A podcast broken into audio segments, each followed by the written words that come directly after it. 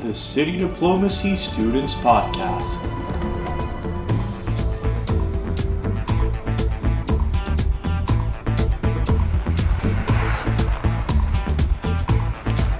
Hello, everyone. Today, I, Thomas, will be your host along with. Hi, everyone. It's Laura. Hello, Laura. And we'll be presenting today a city network in Latin America. Did you know that the urban population has increased 625% over the past 60 years in Latin America and the Caribbean? What this means is that 80% of the population of the region lives in cities. This pace of urbanization has presented daunting challenges for cities in the region, but has also created great opportunities for collaboration in terms of city diplomacy. Hence, the city network we'll be talking about today regroups 210 cities with a population above 300,000 inhabitants. And it has a 4 trillion US dollars GDP for cities in the region. We are talking about the IDB Inter American Development Bank Cities Network. Laura, tell us more about the origins and core features of this network. Thank you, Thomas. Established in 1969, the Inter-American Development Bank with a network which is a platform for knowledge, relationship, and solution at the municipal level that aims to socialize knowledge, lessons learned, and good practices in environmental, economic, and social sustainability for more than 200 intermediate and metropolitan cities in Latin America and the Caribbean, which have a high rate of urban growth. Together, these cities have a combined population of approximately 116 million people. In the economic aspect, the network represents an excellent platform of interaction with the cities of the region that generates business opportunity and investment, such as a public-private association. The IDB Cities Networks also promote institutional support, innovation, and exchange of knowledge between the demands and capacities of loan and investment able to solve the main human challenge in the region. The IDB prioritizes social inclusion and equality, productivity and innovation, and regional economic integration in its development work across Latin America and the Caribbean. In doing so, it addresses the cross-cutting issues of gender equality and diversity, climate change and environmental sustainability, and institutional capacity and the rule of law.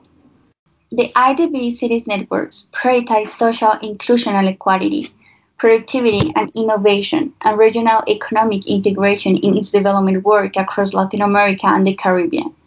In doing so, it addresses the cross-cutting issues of gender equality and diversity, climate change and environmental sustainability, and institutional capacity and rule of law.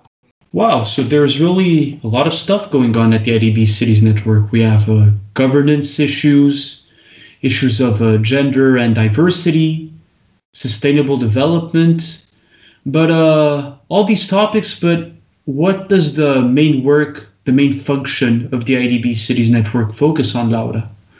Yes, the main work of the IDB Cities Network is first the dissemination and transfer of knowledge that contributes to strengthening local, technical, and management capacities in sustainable urban development. Also, generate space for exchange and dialogue between cities and experience aimed to slow, slowing the challenge generated by urban growth. And other main work of the IDB Cities Network is the relationship and work with other networks of cities and institutions interested in the promotion of sustainable urban development, unifying internal efforts, boosting the demand for operations in cities and urban reforms. The IDB Cities Network is aligned with the United Nations Sustainable Development Goals, the New Urban Agenda, the Paris Agreement, and national determined contributions also with other networks such as Mercociudades and C40. But well, after making this brief introduction, tell us more about what is the good thing that have the IDB as cities network, Tom. Right. So uh, if we want to analyze the strengths of the IDB cities network, it's really important to see that the main strength of the IDB cities network is that it is indeed part of the IDB, which means it can take its strength into other organs of the IDB, which allow it to better fulfill its role as a city network. The IDB intends to use uh, its city network as a way to unify its urban development efforts. In this sense, it is a central place to find all of the IDB's efforts in terms of policy research for cities. This is because the IDB Cities Network and the initiatives it proposes are pioneers in city sustainability in the Latin American Caribbean region. Uh, there are other multilateral development banks which have mentioned the challenges facing cities and have created different programs to address them. And in Latin America and the Caribbean, only the Development Bank of Latin America, the CAF, has launched one or uh, one or two, you could say, uh, initiatives in terms of measuring greenhouse gases and water consumption, or uh, one about cities with future. But none of them have their own city network, right? So this is really a strength in terms of pioneering both city sustainability and at the same time fostering city relationships within a multilateral development bank framework. Moreover, this knowledge exchange allows for a boost to financial capabilities.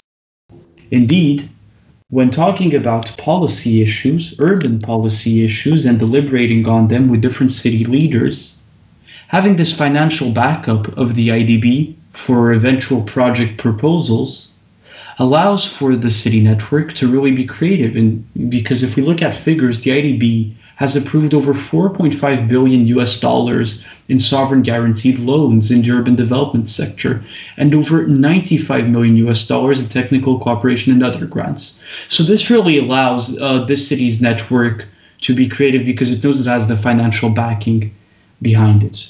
Moreover, we've said that uh, the city network is only uh, for cities above 300,000 inhabitants, but it has recently focused on more uh, medium-sized uh, cities in the in the region, such as uh, Mendoza, Argentina, or Cusco, Peru, for example.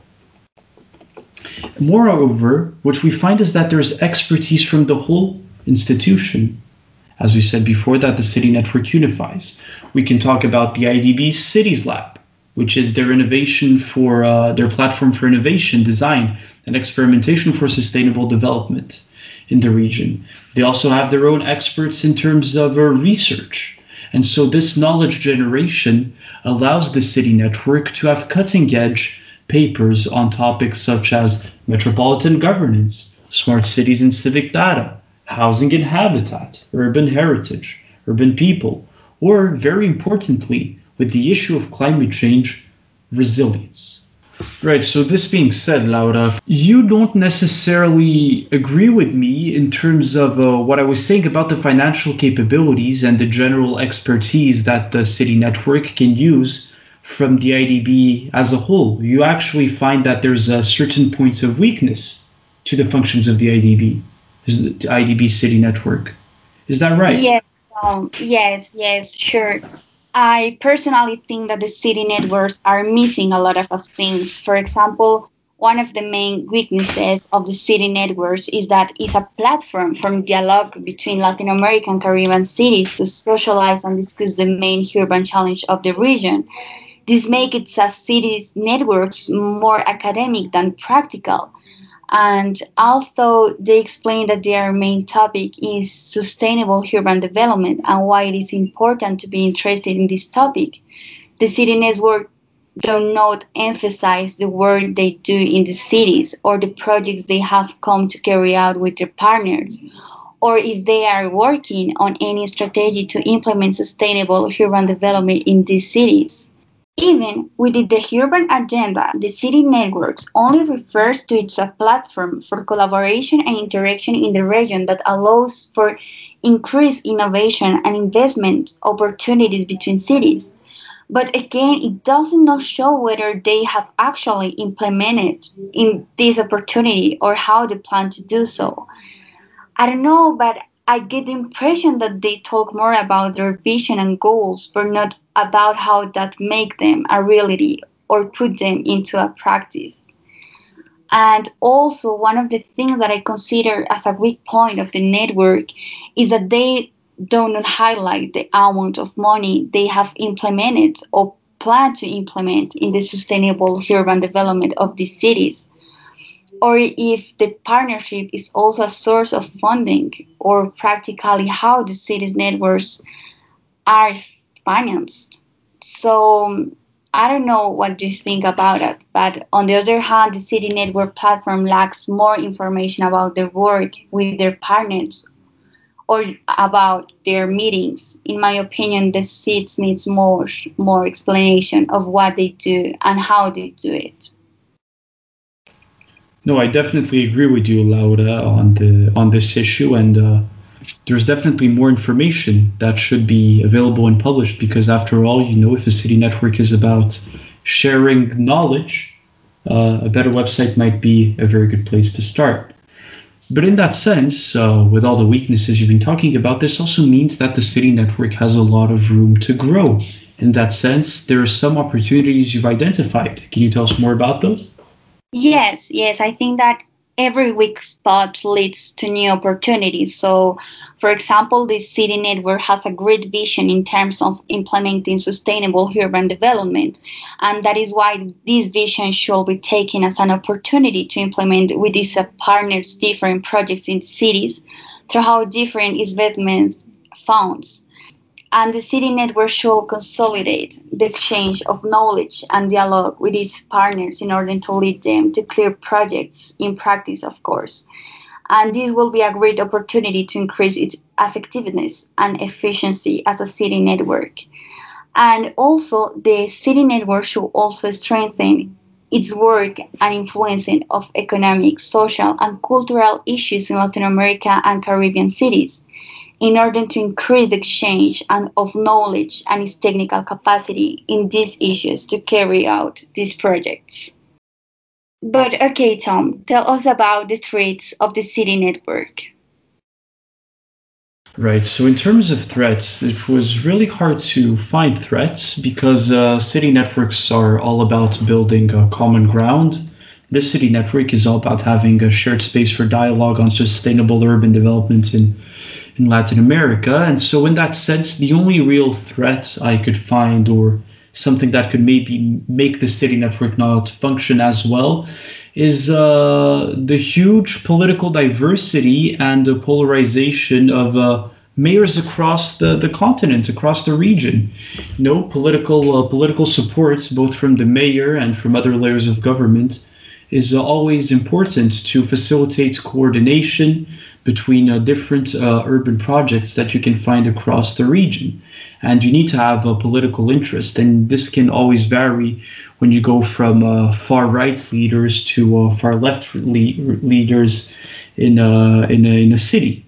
I can think of the example of uh, when Bogota transitioned from Mayor Gustavo Petro, who was far left, to uh, Mayor Enrique Peñalosa, who was on the right, and back again to now uh, more left-leaning uh, candidate, Mayor uh, Claudia Lopez. So this is an example of how the city network always has to deal with these changing political situations on a city level in the region. Moreover, and this again is a city problem, but that can be a threat to the network, uh, cities with effective bureaucracies are needed for the city network to run correctly, and there needs to be city capacity in, and resources in order to really make the city network have effective ideas and effective policy answers and examples that can be copied across the region. Moreover, it's also really important that civil society is included after a year of protests in uh, Latin America throughout 2020 2019. If civil society isn't included in talking about the network, it can be seen, we should we could say, as a another uh, elitist organ or foreign organ trying to do intervention in these cities. So definitely more civil society inclusion. It's already included, but it can always help more. Thank you, Tom. And well, with everything that is happening with COVID, I think that it's important topic to talk about, especially as a threat to the cities of Latin America and the Caribbean. What can you tell us about this? How is local management in this time of crisis? How have the cities been preparing themselves? The cities network, the IDB cities network, has been very active in terms of all the knowledge it has put out during these times. it has uh, mainly had uh, two initiatives. It has had on one hand a webinar cycle on the local management of the COVID, the coronavirus crisis, and on the other hand, it has shared knowledge mainly through uh, papers and evidence from cities in COVID 19 using a BID or IDB, I should say, expertise and knowledge. So, if we're going to give some examples of uh, webinar cycles, uh, they focused a lot on the informal city, which is a huge issue in Latin America and in countries where you know you have a 50% of the workforce or even more uh, living informally, how are cities going to deal with that as they can't put lockdowns? If not, people can't work. So that was an issue.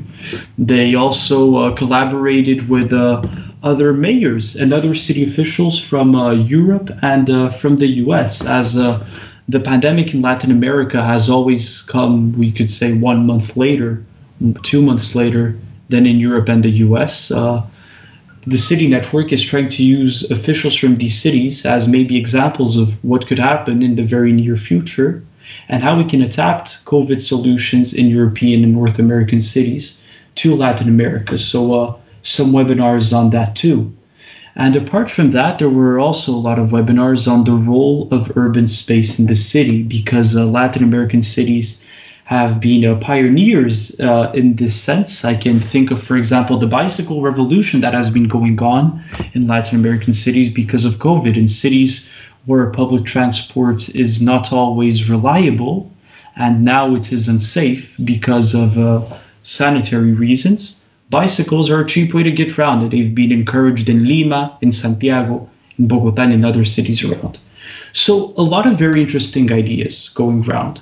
And this is also the case for uh, the different papers that have been published on the same topics. So, uh, as we said before, the BID has a lot of ideas, a lot of expertise because it's lucky to have uh, the bank behind it. So, you know, it's really a very complete city network in terms of the topics it uh, talks about.